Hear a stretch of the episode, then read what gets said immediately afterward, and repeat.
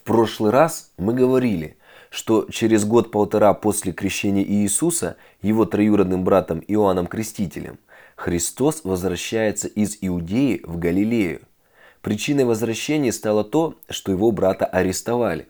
Иисус начинает проповедовать в Галилее и призывает апостолов. Читаем Евангелие от Марка 1 глава с 16 стиха. «Проходя же близ моря Галилейского, увидел Симона и Андрея, брата его, закидывающих сети в море, ибо они были рыболовы. И сказал им Иисус, идите за мною, и я сделаю, что вы будете ловцами человеков. И они тотчас, оставив свои сети, последовали за ним. Галилейское море многократно упоминается в Евангелии, но что может запутать многих, оно не только называется Галилейским морем, как в сегодняшнем отрывке, но и как Тивериадское море, например, в Евангелии от Иоанна 21 главе.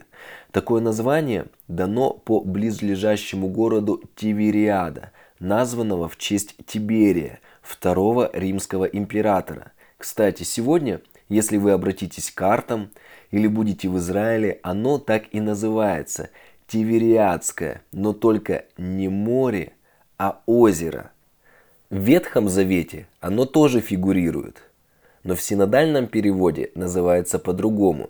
В книге чисел 34 главе «Как море Киннерев» – это место, где Бог дает границы земли обетованной, или море Хиннеревское в книге Иисуса Навина. Название дано по располагавшемуся рядом укрепленному городу Хинерев или в другом месте Киннерет – город, который предстояло завоевать колену Нефалимову. Впоследствии это название приобрело эллинизированную форму Генисарет. Отсюда в Евангелии от Луки оно и называется Генисаретское озеро в пятой главе. А также часто в Евангелиях просто как озеро или море.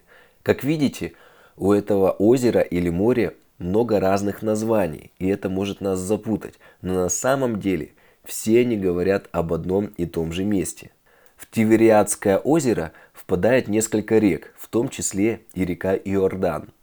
Это озеро самый низкий на земле пресноводный водоем.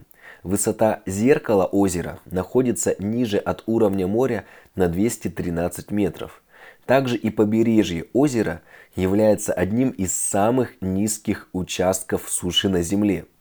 Протяженность озера 23 км в длину и 11 км в ширину.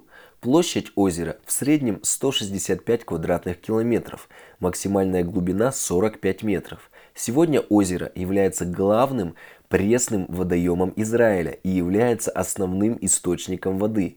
Ежегодно из него вылавливают около 2000 тонн рыбы, большая часть из которой галилейская тилапия, которую здесь называют рыбой апостола Петра, которую, согласно Евангелию от Матфея, апостол Петр по слову Христа поймал на удочку со статиром во рту. Поэтому, если вы решите на ужин приготовить тилапию, то можете как раз и рассказать эту евангельскую историю. Как видите, зная Писание и традиции, связанные с ним, нам гораздо проще проповедовать, причем делая это не в религиозной форме, а как Иисус, рассказывая истории. Продолжим. Проходя же близ моря Галилейского, увидел Симона и Андрея, брата его, закидывающих сети в море, ибо они были рыболовы. И сказал им Иисус, идите за мною. Этот стих является одним из трудных стихов Библии. Дело в том, если вы будете читать Евангелие от Иоанна, то Иисус призывает своих учеников на следующий день после крещения, а здесь у Марка через год с лишним. Разбираясь с этим местом, я обнаружил, что служители ранней церкви говорят не о путанице в хронологии у евангелистов, а о двух призваниях апостолов. После первого призвания, описанным в Евангелии от Иоанна, ученики Иисуса не всегда следовали за ним во время его путешествий, а иногда возвращались к своим прежним занятиям. В данном случае к ловле рыбы. Но после второго призыва они сделались неотлучными его спутниками, а вскоре и избранными в число 12 апостолов. принимая их точку зрения и доверяя их информированию, все-таки жили они достаточно близко по времени к евангельским событиям. Многое объясняется. Я сам помню, не мог понять, когда первый раз читал Библию, как ученики так легко отзывались на призыв Иисуса. Неужели они поддались его обаянию или сверхъестественной манипуляции? Но Бог не мог завладеть их волей, ведь даже Адаму с Евой он позволил не следовать за собой и пойти собственным путем. Ученики видели чудеса, слышали проповеди Иисуса, общались с Ним, задавали вопросы. Все это описано с 1 по 4 главу в Евангелии от Марка. Эти события и повлияли на решение учеников отозваться на призыв Иисуса следовать за Ним. Иисус к случайным людям с призванием не обращался. И если в Новом Завете сказано, что перед тем, как поставить человека на служение, нужно его испытать, то Иисус так и сделал и обратился к уже испытанным и проверенным людям. Как видите, жизнь и служение Иисуса Христа не противоречат Его Слову. И сказал им Иисус, «Идите за Мною, и я сделаю, что вы будете ловцами человеков». И они тотчас, оставив свои сети, последовали за Ним. Фраза «идите за Мною» часто употреблялась у евреев и означала традиционное обращение учителя к ученикам, когда духовный учитель предлагал определенным людям стать его учениками и последователями.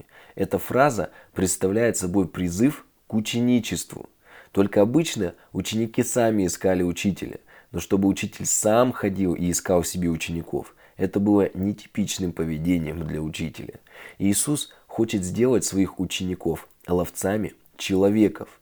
Это не значит, что христиане ловят сетью в Божье Царство людей, так как сети улавливают все, что в них попадается, без желания жертвы. А мы, как христиане, никому насильно не навязываем христианское учение, а преподносим его только тем людям, которые духовно созрели и добровольно желают с ним ознакомиться. К тому же, вспомните, сети в Библии ассоциируются скорее как орудие погибели, а не вечной жизни. Ловцы не значит рыбаки. Вообще на Востоке при царских дворцах было принято содержать зверинцы с различными животными – эти зоопарки при дворцах восточных правителей были очень распространенным явлением, а их наполнением занимались ловцы. Они не только отлавливали животных, но и занимались их содержанием при дворце. Кстати, зверинец был и у царя Ирода. Держать зверинец при дворце было престижно, и правители очень щедро платили дворцовым ловцам за пойманных животных. Но поймать животное так, чтобы не повредить его и целого и невредимого доставить в дворцовый зверинец было делом непростым. В этом деле необходима была сноровка и знание. Ловля происходила различными орудиями и приспособлениями, но чаще всего животных ловили на приманку, и ловцу необходимо было знать, какая приманка нужна, чтобы привлечь внимание животного – После поимки животных доставляли в дворцовый зверинец. Ловцы знали не только, как ловить, но и как содержать животных, а также что необходимо животному для нормального существования. После отлова эти животные могли подвергаться обучению, дрессировке. В Библии много аллегорических мест, и словосочетание ловцы человеков можно пояснить так. Если ловцы зверей хорошо знали повадки и потребности животных, то ловцы человеков прекрасно знают материальные и духовные потребности людей. Бытовые потребности люди могут самостоятельно удовлетворить, а вот духовную жажду помогают восполнить ученики Иисуса. Ловцы человеков для Царства Небесного – это ученики Иисуса, помогающие людям спастись, но ни в коем случае не насильственно затащить на небо.